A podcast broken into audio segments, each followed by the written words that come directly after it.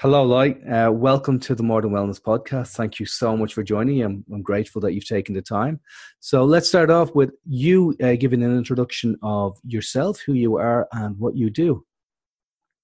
Um, my name is Ly de Angeles, as you've said before. Um, my, I'm a psychic and I'm a, I'm a storyteller.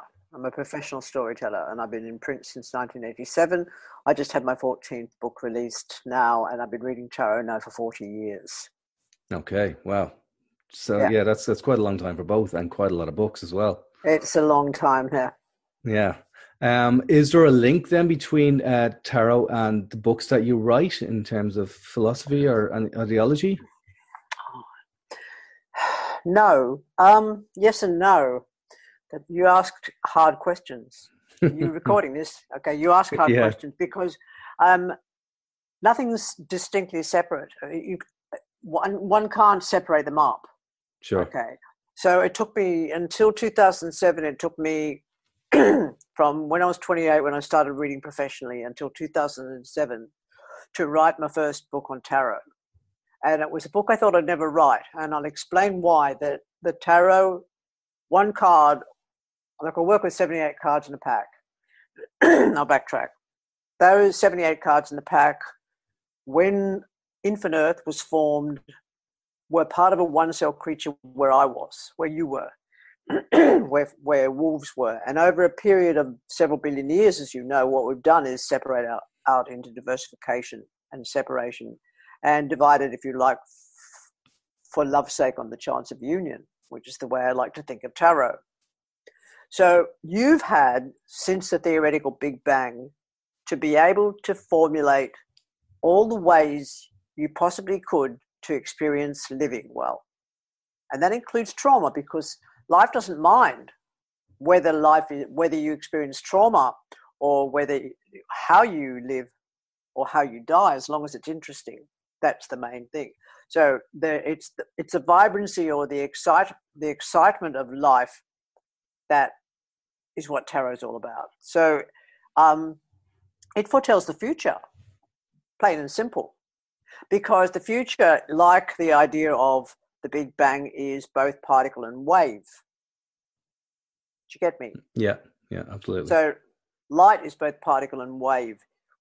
The, our experiences have already happened, but we have to walk into them. We walk into them. Now, with each experience that we have, you hit what you hit a crossroads where you have a choice how you want to do the next bit. But we think those choices are free will. But when we look retrospectively at what we've chosen to do, there was never any other way to go. And I've had people sit, in attempting to explain this, I've had people sitting opposite me and they say, Well, I, I could have not come. And I said, rubbish. I said, and they say, why is it rubbish? I said, could you hear?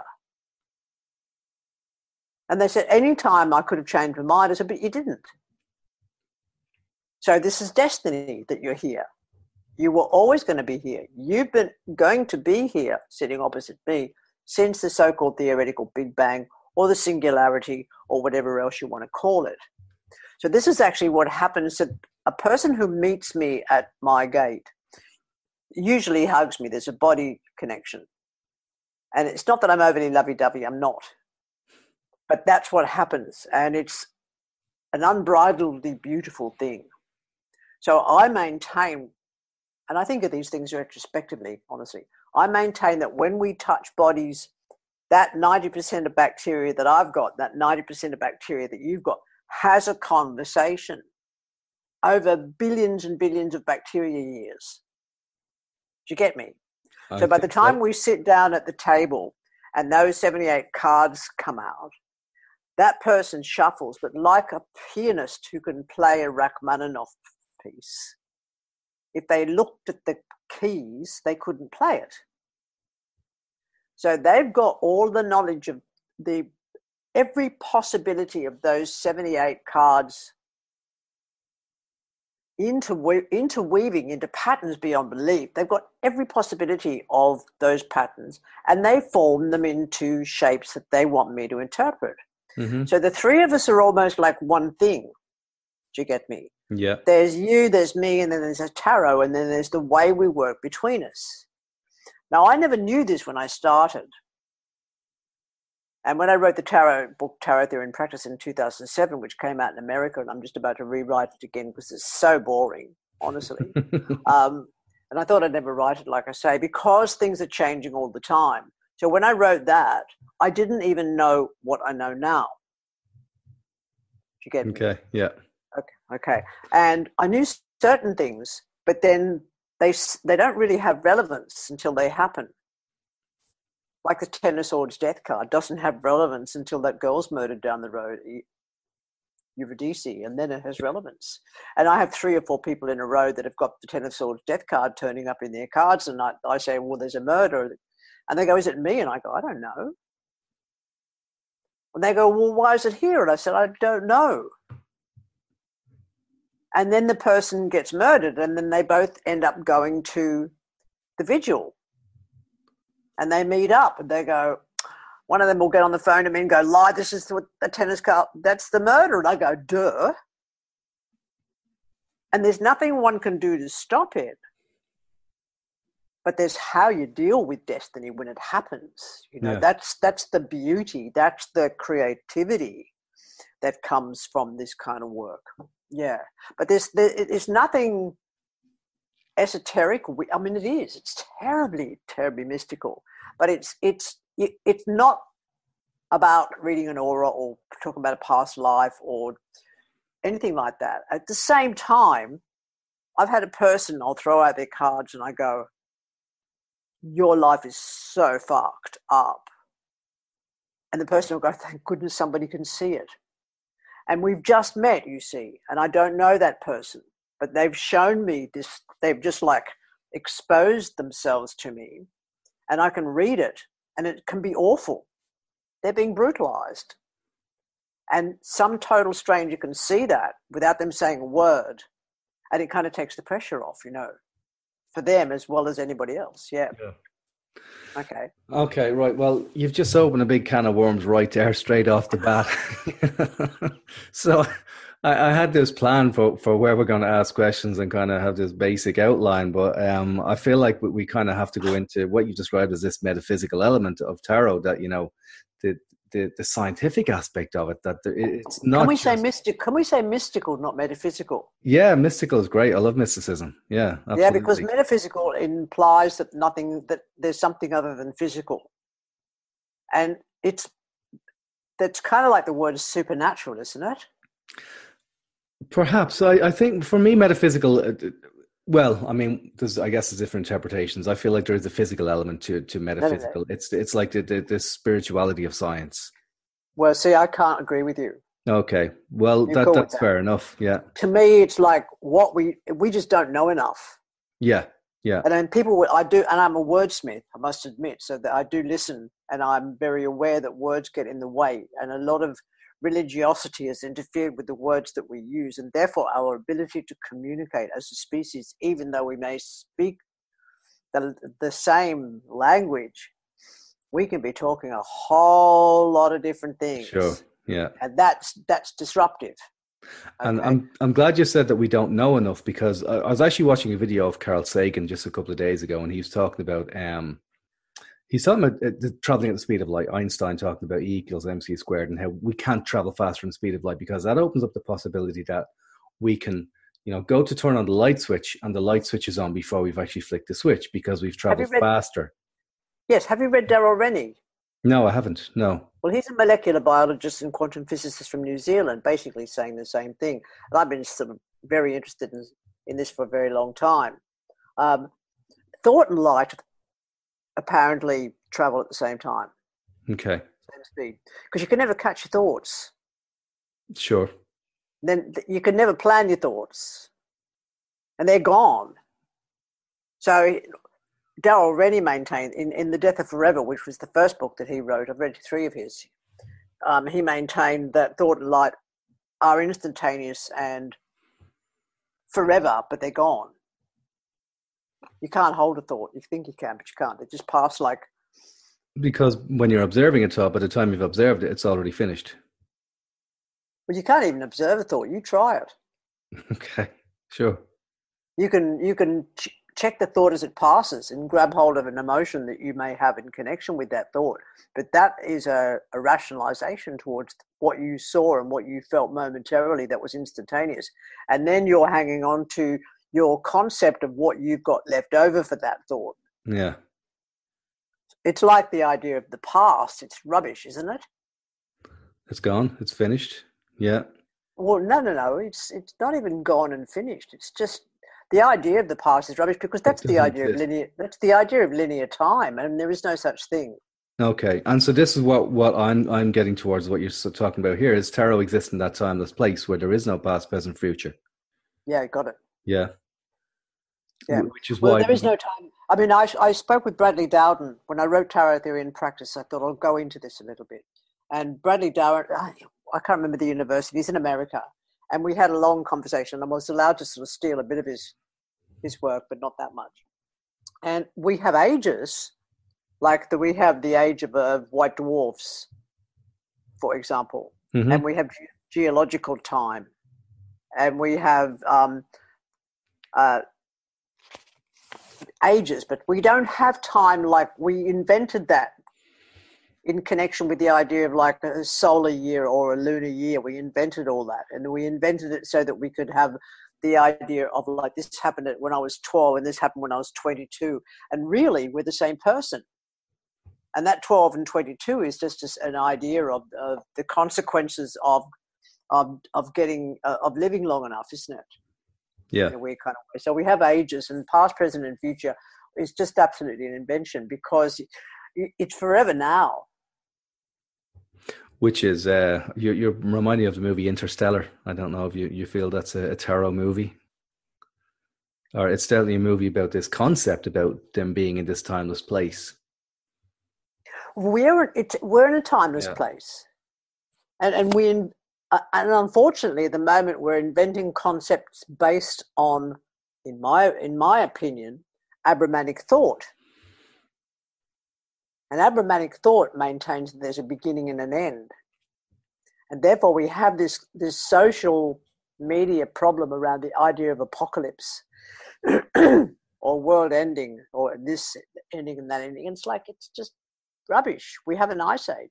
Now, that's also a rather interesting concept. I mean, I will get back to tarot, I suppose. But you see, you're sitting there, aren't you? Yep. Therefore, because you're sitting there, you've survived all the ice ages and all the glaciation periods. That's a you've survived every fucking plague in in Europe.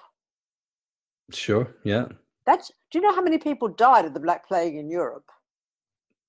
Yeah. A lot. Yeah. Do you know how many people died in Ireland from the from the famine that was enforced by the butcher's apron? A million died and another million left. They're the ones that we know about. Yeah. But you made it.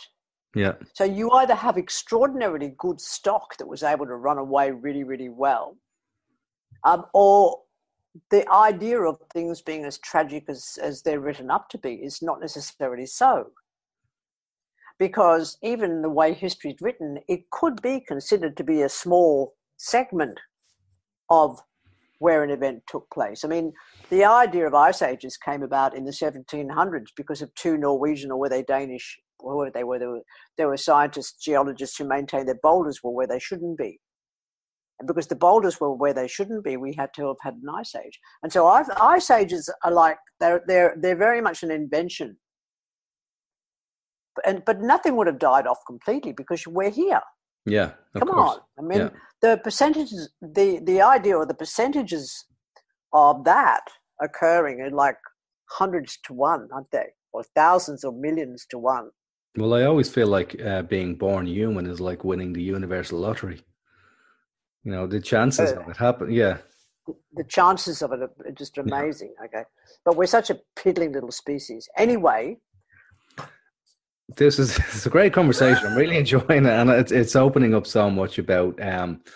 this is what tarot is because it's yeah, not exactly. Yeah. the cards. Okay.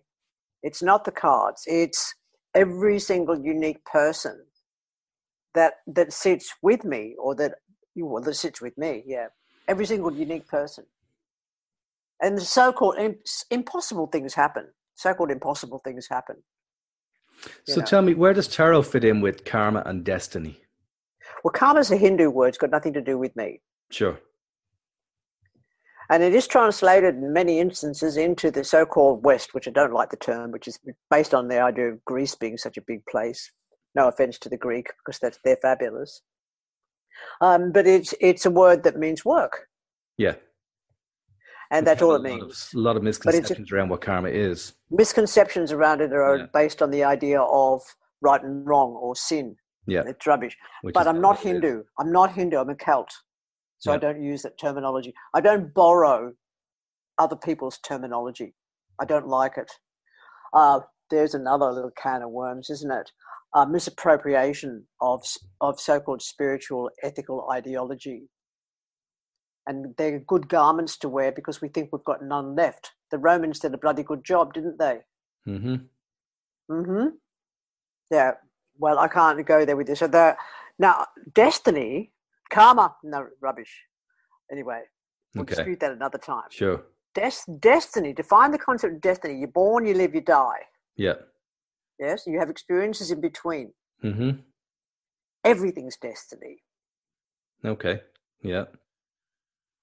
But are we destined to have? Um, is there a set pattern of, of things? Like, for example, in astrology, people say, "Well, well, this is your chart. This is what's going to happen." I know astrology is not the same as tarot, um, but for as a way of understanding this, um, is there a set set pattern to our life, set things that we're going to experience, or can we change that in advance if we okay. have if we're forewarned?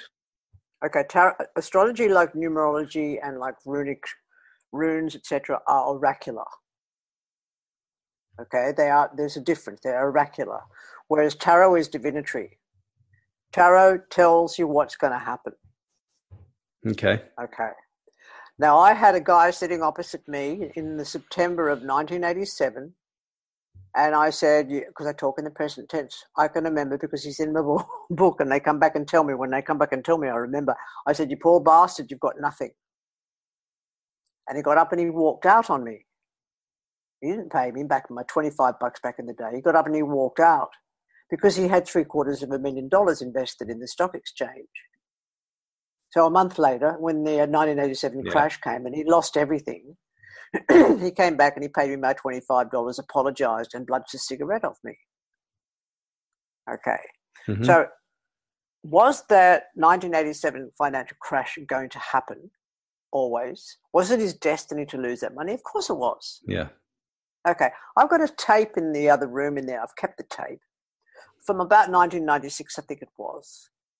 And the tape is of a woman who's dead now. Her name was Domini. And this is quite a long story, so if you get bored, shut me up. No, you tell away. It's, it's already interesting. The, the beginning of the tape says, Boy, you've got a health problem like you wouldn't believe. You're on fire, and then bang you through it. And then it progresses on to say, Oh, this looks like this is a death in the family. No, it'll be you. And then it says, it talks about an, a woman falling off a cliff in India.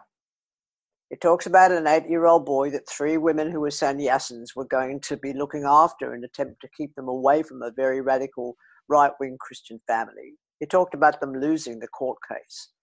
It talked about her going, she was in a band called Tane.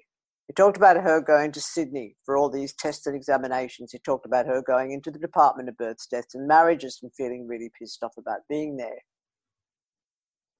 At the end of the reading, she asked a question because I don't let people talk until they get to question time. It, it breaks my objectivity. Mm-hmm. The first question she says, Will I live in Mullumbimby? The answer was, You will be buried there. Now, it's said these events of significance, this death is going to happen in the time of Gemini under a Virgo moon. So when the plane crashed, it tipped, it left the airfield in Tyagarah and it tipped the top of the trees and it burst into a ball of flame that was described as a flower, like a chrysanthemum.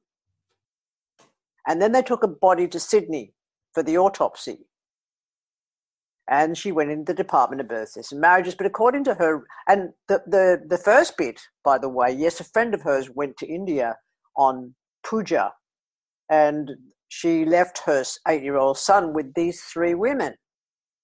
And yes, they had to fight, and, and Domini was one of them, but yes, they had to fight the courts, and of course, the courts won, so they didn't get to keep custody of this child.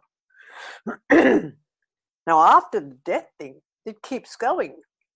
The events keep going to the point where she ends up falling in love with a guy from Greece and they end up living together there on one of the islands off Lesbos. She died in that plane crash. So I have no idea how to explain what happened later. Do you get me? Yeah. But but then I had people coming from all over to listen to the tape because they hadn't known, they hadn't heard it. One friend of mine, she's still a good friend, who was one of the women who was looking after the child, she said, I listened to the tape twice, we never heard that. I said, but it's there. She said, I know it's there. She said, I'm shocked. And she was crying. She, but she said, we didn't hear it. I didn't believe it was real. Okay. So tarot does talk literally, but it doesn't necessarily make sense. I ended up being the, um, the prize of Lynne Franks when she came out from I'm a Celebrity, I'm a Celebrity, Get Me Out of Here was done in Australia for Britain before mm. it ended up being done here. when she came out, when she was evicted, she asked if she could come and get a reading with me.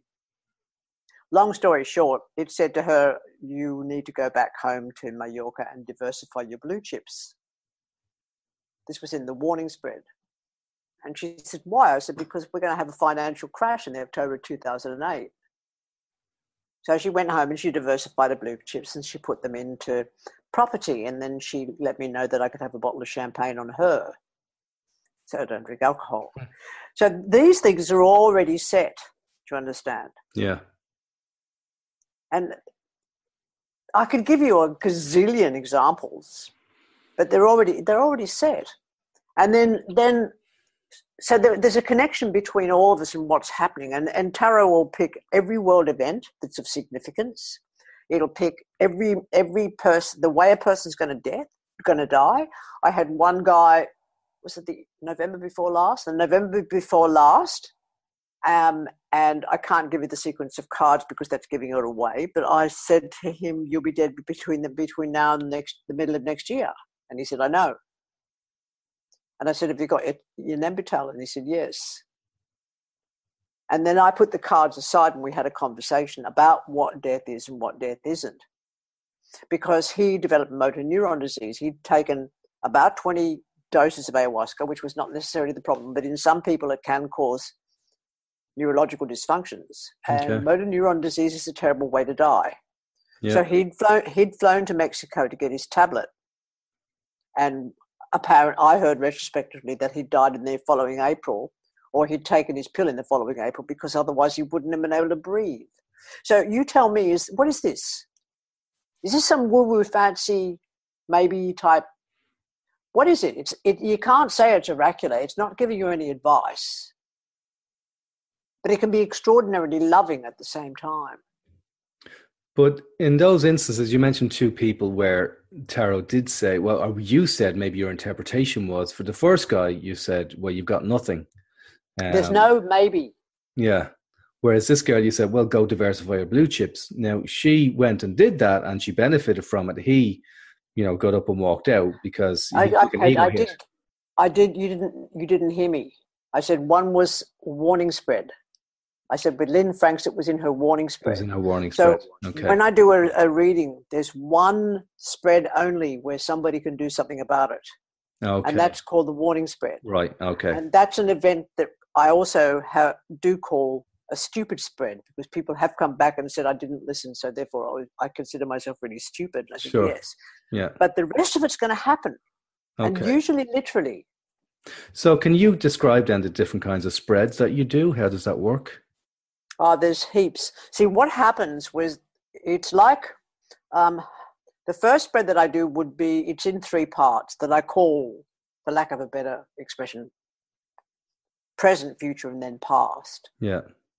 So a person will cut the cards into three packs and they'll lay them out present, present, future, and past. And the present starts with today and it's the near future. And then the, the, the future is the start with today and it just spreads out further. But it's like milk on a table, spilling from the bowl, okay. so to speak. And then I look back at the past, not with the idea of being a psychic voyeur, because I think that's rude, but with the idea of finding whatever is unresolved so that a person can then take that into, into account when they have experiences in the future. Because people can take an incredible amount of bitterness. They can hold bitterness, they can hold uh, false hope, they can do a lot of things, okay? And these are personal references. So that that becomes like a bell jar over the top of the events that are going to happen from then on. And then I do what is it, seven or eight different spreads. And what I'm doing, I'm a hunter. So I'm hunting with the 78 cards and the patterns therein. I'm hunting for the way of things. I'm hunting that this is going to happen. I'm hunting that's going to happen. That's going to happen. That's going to happen. Okay. They say, can I stop it from happening? I go, no. What you do about it is free will. Therefore, they have some sense that they're um, they're not trapped by an event, but the, the event will happen. Like, ah, oh, um,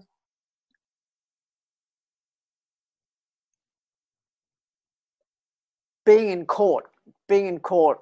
I had a guy up on murder charges years ago, um, knife fight, and I said to him, I can remember telling him he was going to get off, but I could see the murder. I could see the knife. It's going to be classed as murder, but you get off. And I also had read tarot for his wife. Mm-hmm. Now, fast forward another 17 or so years, I've moved states. I'm no longer in Victoria. I'm living up in Byron Bay. And I end up with a, a room of five cops. And they want to know if I've kept the diary, if I've, if I've kept the reading of the woman who's the wife of the man who was accused of the murder 17 years ago because they've opened the cold case. Now they can play around with DNA. And I go, here's my diaries, go for it. Mm-hmm. Okay, so they we we had a wonderful time. Yeah. I end up having all of them as clients. Okay. Yep. um, so what was the question? What is it? Is destiny? Destiny? Yeah, everything's des- everything's it's all everything's going to happen. um, I remember getting one person, and she was about eighty-three or eighty-four years old, and I could I knew she was going to write a book. It was all over the cards. She was going to write a book, and then she said to me as a first question, she had her son with with her, who's from one of the outer islands off the west coast of Britain, Wales, because she's almost blind. And I and, and she said to me, her first question is, "Do you think I'll will get published? The book's actually written." And I went, "They're going to come to you. They'll come hunting you." And retrospectively, because she came back a few years later, just before she died, with her son. Hello, Robert, if you're out there. Um, and she'd gone to Melbourne and she'd been approached by two publishing companies and there was a bidding war. What I didn't know at the time, her name is Irina. I didn't know at the time that it was she was a, a ballerina who had escaped from Russia through the time of Nazi Germany gone across to America, and then come to Australia and settled, and then written the book about it. Okay. You see. Yeah. Okay. So there was a bidding war before she died at, at around eighty-seven when she was blind as a bat. They made a movie out of it. Oh wow. Yeah. So these things will happen. I mean, what what's the next question? Um, the next it's question, destiny. Yes. Yeah. Um. So I guess uh, where I'm looking at now is what do you feel uh, the particular benefits of, of tarot to an individual? Because knowing the destiny, um, only with the warning you say that you can actually change it. And I remember having a reading with you, and that was one of the things. What, what's your question? And and we did a, a um, we did a reading based on the question. So, what what do you feel in terms of what are the most benefits for an individual with tarot?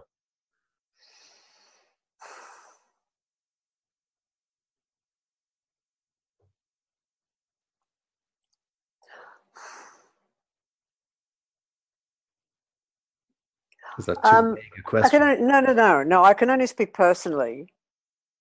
I can't speak for anybody else. And I don't know the benefits, the right word.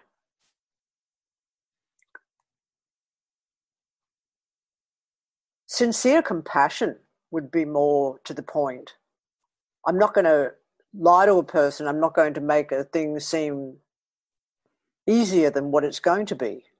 And I'm not going to use esoteric terminology. And I think it's very, very important from my point of view, who I teach and when I teach, it's very important that people are aware of the linguistics. They're aware of what they say, that they remove their own biases, religious, social, economic, gender, sexual, you name it.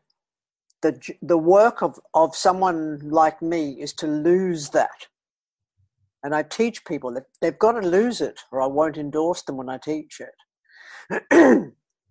and compassion isn't a sweet thing.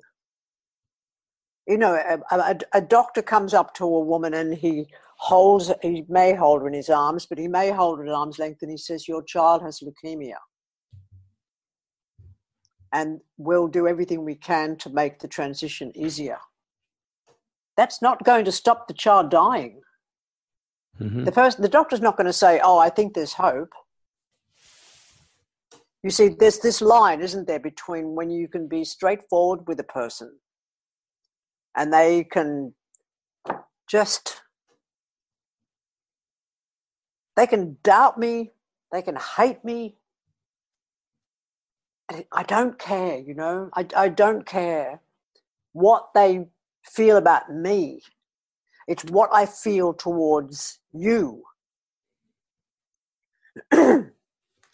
Everything that you're going through is profound.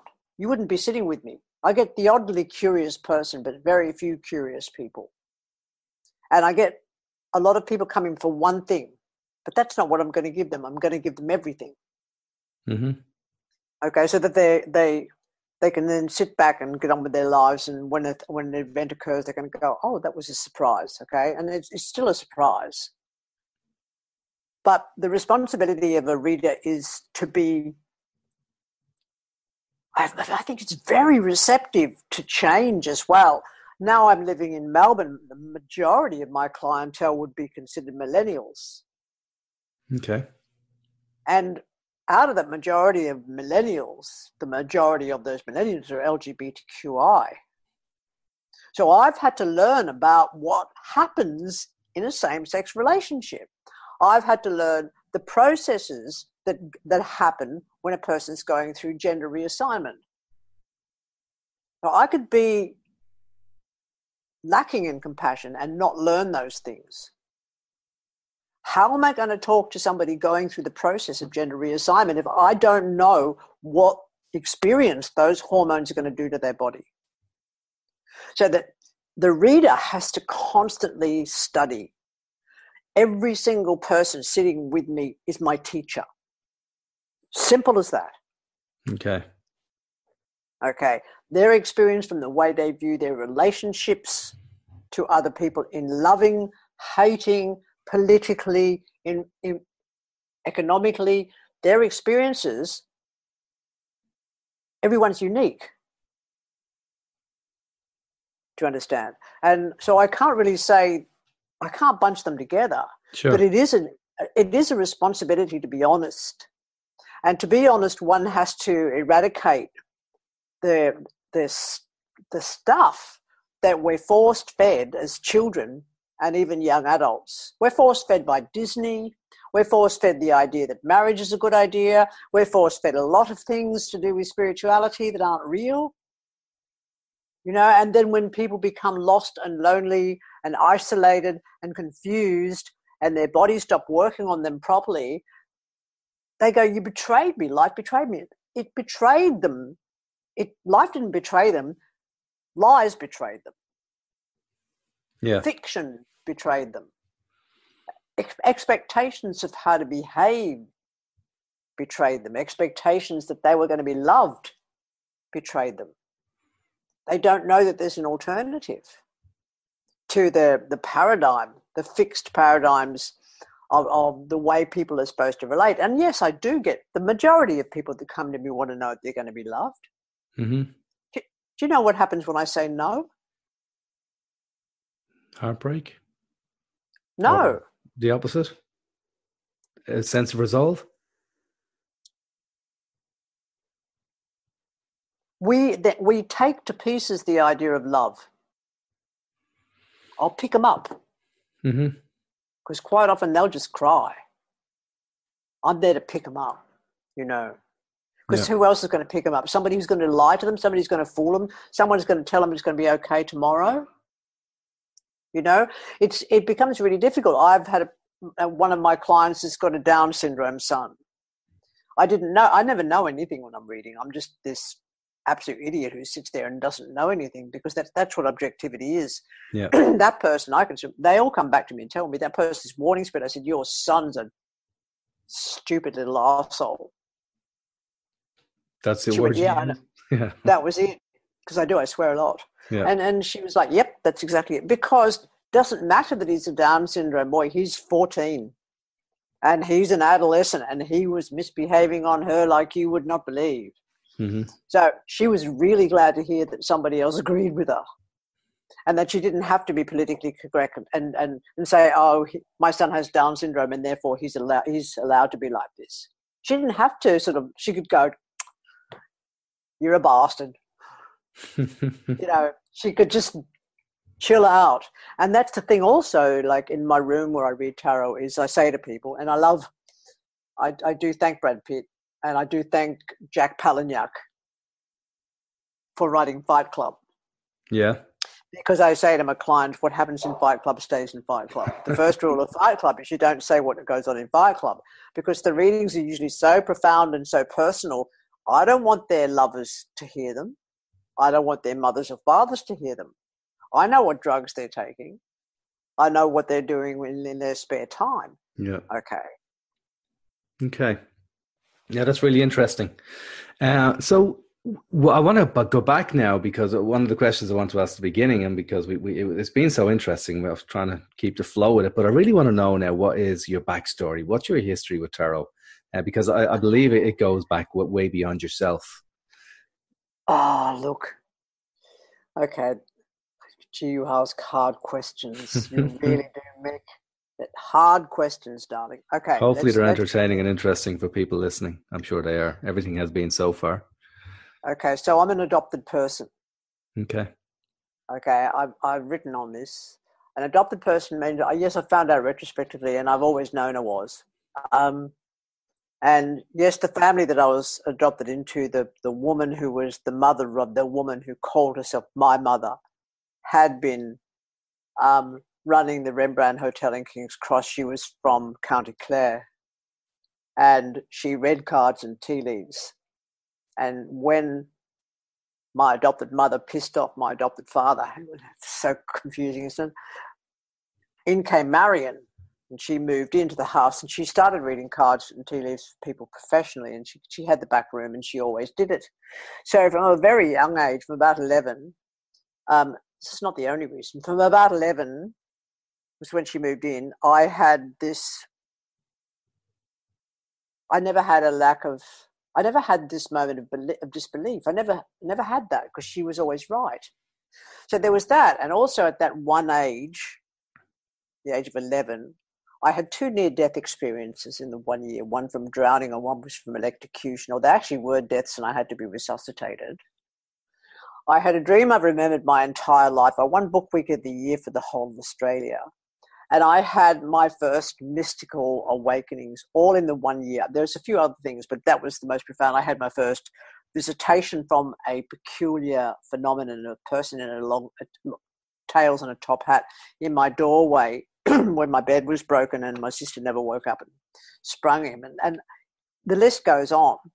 So I started holding seances from when I was 13. And I was finding people that were missing. And right from the very beginning 11 12 13 like you could say i was weird because this is what i did i didn't know other people weren't the same you get me Mm-hmm. so come i kept going. I had a i had my adolescent falling to pieces which was traumatic like you wouldn't believe etc but come out the other side of it and i'm 19 20 21 and i've had my first initiation which was the age of 17 by the time I'm 20, I've got my first son. I'm dabbling with tarot and, and I'm learning everything from um, Eliphas Levi and Franz Bardon all the way through Madame Blavatsky and all that rubbish, because it is rubbish retrospectively. but that would be for another conversation. and dabbling with tarot. But I never thought that I wanted to do this. Okay. I've never really thought that I liked people enough to want to be personally involved with them. And there was always the question that, that there were no books in those days on tarot. You didn't have a book on tarot. So I never read a book on tarot. We just, the Coven and I, we just experimented. And then just circumstances when I was 27, 28 arose. I was working for Harper and Row. I was setting up the computer system and putting people out of work in Sydney. But I'm still witchy. That's what I do.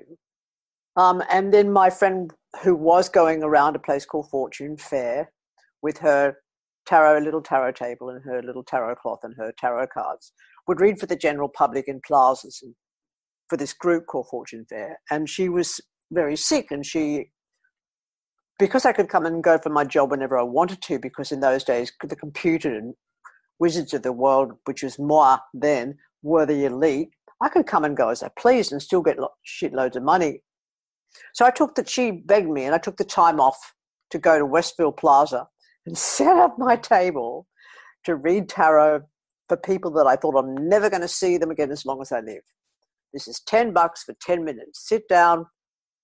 I'll tell you that your Auntie Maud is going to die, that your marriage is going to fall to pieces, that you're going, that you're developing arthritis in your left hand. I don't know what it was. I told them.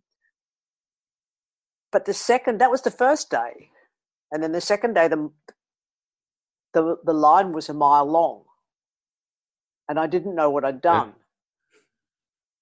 And there was mainly Italian Greek community and some people who were from Croatia, etc. They brought interpreters. And by the end of the week, my box of money was so big, and people were asking me for my own my private phone number. This is back in 1977, 1978.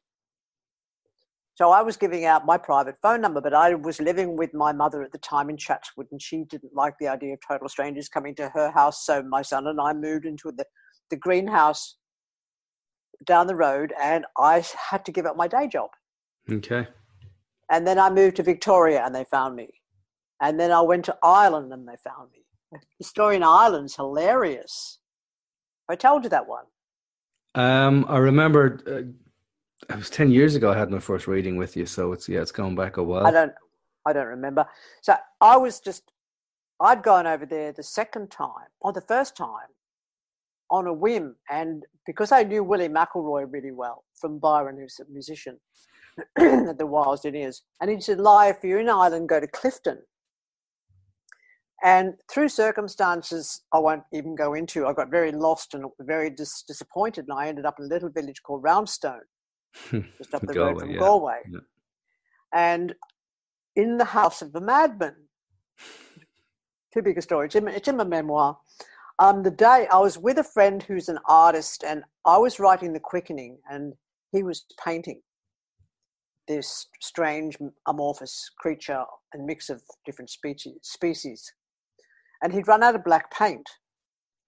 And the day after we'd arrived and I'd managed to get the room in the madman's house, we walked up the main street of town and I knocked on a door at random. And I don't know whether you know Roundstone, it's one street. I've been there and, a couple of times, yeah. right, the, on, the, on the street away from the beach is just shops, but they're private houses. And I knock on a door by just coincidence and was answered by Rosie McGovern. She's a teapot artist. She's a very well known artist. and in the background, I hear Ly. And I go, Who's that? And she said, It's Sheena. I said, Who, who are you? I didn't know. Anyway, she, um, she had brought the band Lunacid out to Byron Bay in 1991, and I'd read her cards back then. And she said, Did you bring your cards with you? And I said, uh, Yes, but I'm on holidays. And she said, I'll give you a meal if you read for me. And I said, I'll chuck you out three cards. That's all you get. she said, Okay. I went round to her place near the graveyard that night, met her partner and their, and their child. And I threw out three cards and it said, Car trouble. And she said, Well, there's nothing wrong with my car. And I said, don't shoot the messenger. So the next day, she was due to drive up to Belfast and catch a plane across to Manchester to watch the game. And I'm walking uptown to go for breakfast, and there's two blokes under the hood of her car. Sheena's standing there with her hands on her hip, and I'm going. so she didn't get to go, so we got to stay and hang out together and go to the Tour de Bog. So when the quickening was coming out, the Irish government paid for me to go back to Ireland and pre-release it over there. And Sheena had arranged 50,000 tarot readings all the way up the west coast. 50,000. Something like that. Yeah, I don't know, whatever it was. I came home and my wallet was packed full of money. So much for Irish Catholics. I can't even begin to tell you what a load of rubbish um, that is. Mysticism is a big part of our uh, religion. It's a very big part, yeah. Um, and then I've moved from state to state, from city to city, and people will find you. Yeah. And the readings will change depending on everything. I mean, it saw the the uh, uh, the um, bringing down of nine the saw nine eleven. It's just every major world event turns up. Yeah. What else? What Ask else? Me something else. Uh, well, what else do you do? I mean, how long do we have for this question? Guess you're obviously an author. You've written a hell of a lot of books. what a, I am, what I do. That's it. You can't differentiate it and put it into little sections. Sure. Yeah. It's yeah. all an expression of who you are. Well, but, well, at the beginning, I said I'm a mystic and a storyteller. So yeah. i consider story to be the most important thing. Your mm-hmm. story, I don't remember your story. I don't even remember you. That's yeah, that's okay. fair enough. Uh, sure everybody's story is very different. And the capacity to be plastic or plasticine and, and merge and meld and get a hit. It, it's really important to be completely guileless and stupid as a reader. Yes. Yeah. Um, it's also really important and stupid to sort of look at what we're fed on a worldwide level, everything politics through to religion, and question it. So mysticism is I'm a mystic. I question everything. I really, mm. really, really, really question everything. And some of the things that we do, we don't know why we do them until later. Do we? Until it's like you, you could never have been sitting anywhere other than where you're sitting right now, talking to me.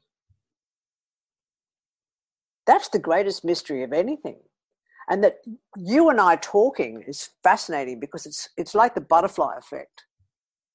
You don't know what it's going to cause to happen elsewhere. Yeah. Because of the incredible livingness of the organism that we are as Earth. And we are Earth. Yeah. And the idea of destroying ourselves is silly. So this problem that we have with this little tiny mess that we're making that we'll clean up because we're Earth. We might have another ice age, but we're still going to clean it up. Do you know what I mean? So it, yeah. it, the, the, need to be back to trauma, doesn't it? Like, I mean, are we going to have a great trauma that's going to shake us awake? And you know, is it, are we going to have to? No, no. Okay. No, not at all. Okay, when you have you heard of Olga of Kiev? No. No. Okay, you know of Genghis Khan. You yeah. you know of, of of Claudius we could go on and on and on. People talk about Donald Trump like as if he's something unusual. He's not hmm, unusual. No, not at all. None of this is unusual. What's happening now is not unusual. Okay, the decimation of of what happened under Pol Pot. People talk about Hitler. What about Pol Pot? This has been going on non-stop. When we look at the Black Plague, when we look at the what the Christian invasions and the decimation that it's done to every indigenous culture all over the world, this is the only thing we can, I think, fix as mystics. Is this is this compassion that I'm talking about that I mentioned earlier? Is to learn to do to be compassionate, and very often compassion means to throw away the structures that you felt gave you an identity as a mystic in the first place. Yes? Yeah because I can have a person sitting opposite me who's a, who's a really staunch Muslim. I can have a person sitting opposite me who was put into a, an arranged marriage. I, I have got a person opposite me who's wondering whether or not to have an abortion. I have got a man sitting opposite me who's got uh, who's got cancer. I, I've got these all the time. You can't think that you can heal this shit. Yeah. But you've got arms to embrace people and, and, and to be really honestly there for them. Do you know what I mean? Yeah, and sometimes that's exactly with nothing need, yeah. with nothing to prove. And that's the most important thing. And it's also a fair exchange because they know they're going to come and pay me money. Yeah. Yeah, and then they know what they're getting because this technique is I don't advertise, so this is all word of mouth. People know what they're coming. They know what they're in for, mm-hmm. and they do come scared. And people sit down opposite me and they're shaking. and they don't think it's fear. They don't know what it is. Well, it's adrenaline rushing through their bodies, okay? Because they're actually excited. Yeah. You know, and, and they're not used to feeling excited without thinking that they're excited. Their bodies are excited. That's the trauma release. Well, yeah, I don't even know that it's trauma. I mean, I don't really get get the word trauma. It's I, it's um it's a difficult one to get your head around because there's a certain association with the word trauma. So I trained in uh, trauma release exercises, and one of the things we do is we we instigate that process of shaking in the body as a way of releasing all the adrenaline, all the cortisol, all the tension, all the stress that we hold on to. And so shaking is our natural response, and it happens across the animal kingdom. That's how we get rid of this um, and that's why trauma, in many ways, is so important, is because it helps us to get stronger. Yeah, but I, I, I, um, I feel what, what you're saying in, in many ways is tarot. It just it cuts through the lies, and it just it presents you with the truth. Well, it, it yeah, it represents it's it. That's a it's a funny one because words words again get in the way. The difference between truth and facts, I guess, because uh, truth has been a word that's sort of like thrown around a bit, isn't it? Um, like it's really to do with a plumb bob, and it's a um, it's an architectural fact. truth. It's like when a line's straight. It's true, isn't it? That's yeah. where the word. That's where yeah. the etymologically the word comes from. Okay. Whereas when it's an actuality, it's an actuality can have all kinds of colors to it. Like if I was to say, here's a bouquet of flowers, that's an actuality. I'm not saying what the what the flowers are.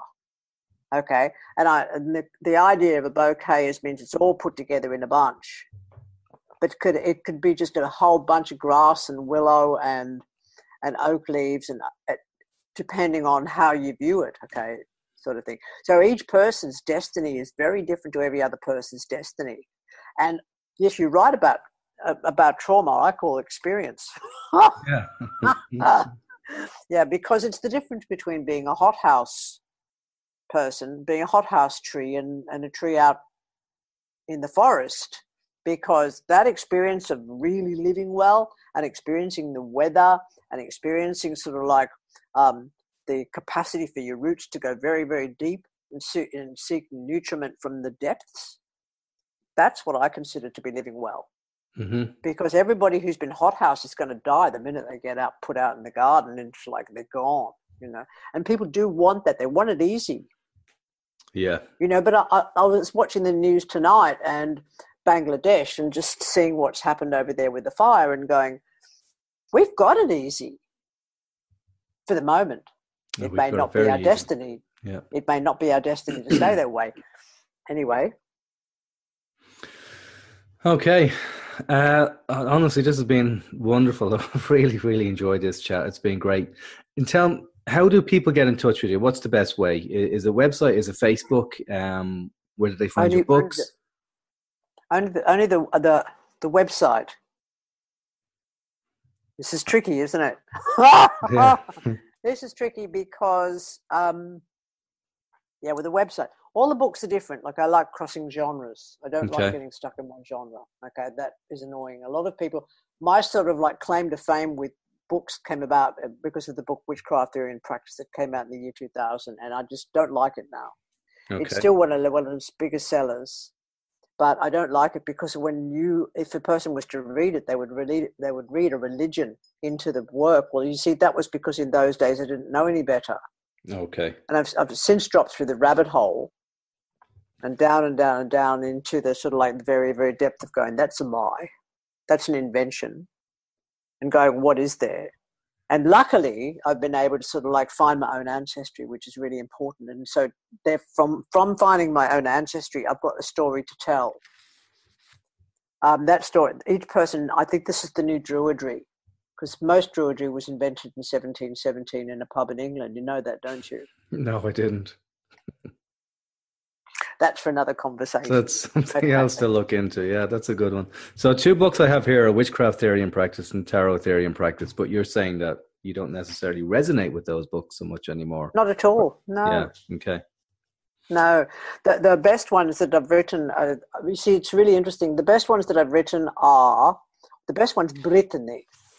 Brittany. Well, it's called. It's spelled P R I T E N I but it's pronounced Britain. Okay. Okay, because of the way the Celtic mouth works. Yeah. We didn't know how to say a heavy B. We don't say S. We say sh. Mm-hmm. We don't say C for C, the letter C. We say k. There's a our pronunciations are on the first vowel of a word, not on the second one. You don't call Dylan Moran Deland Moran, do you? No, I mean, no. And no. the reason we say 33 and a third is because there's no H. Well, you know that. Because, the, yeah. No, it's actually because the Viking. No H in the, yeah. It's because the no, it's because the Viking. Well, the word Dea, which is D E I T H E in Irish, that, that's Dea, not de, not Daith, not Dea. But it's because there was no invasions by the Vikings. Do you know what a thing is? Don't you? A thing. Do you know what a thing is? No. It's a gathering of warriors. Okay. That's what the word means. It's a Viking word. So the words with th in them, the, the, the, the, the. Yeah. When I was in Galway, my friend Helen was saying, I've got to go and get my toot fixed. And I'm saying, you what? She says, my toot. I've got a problem with my toot.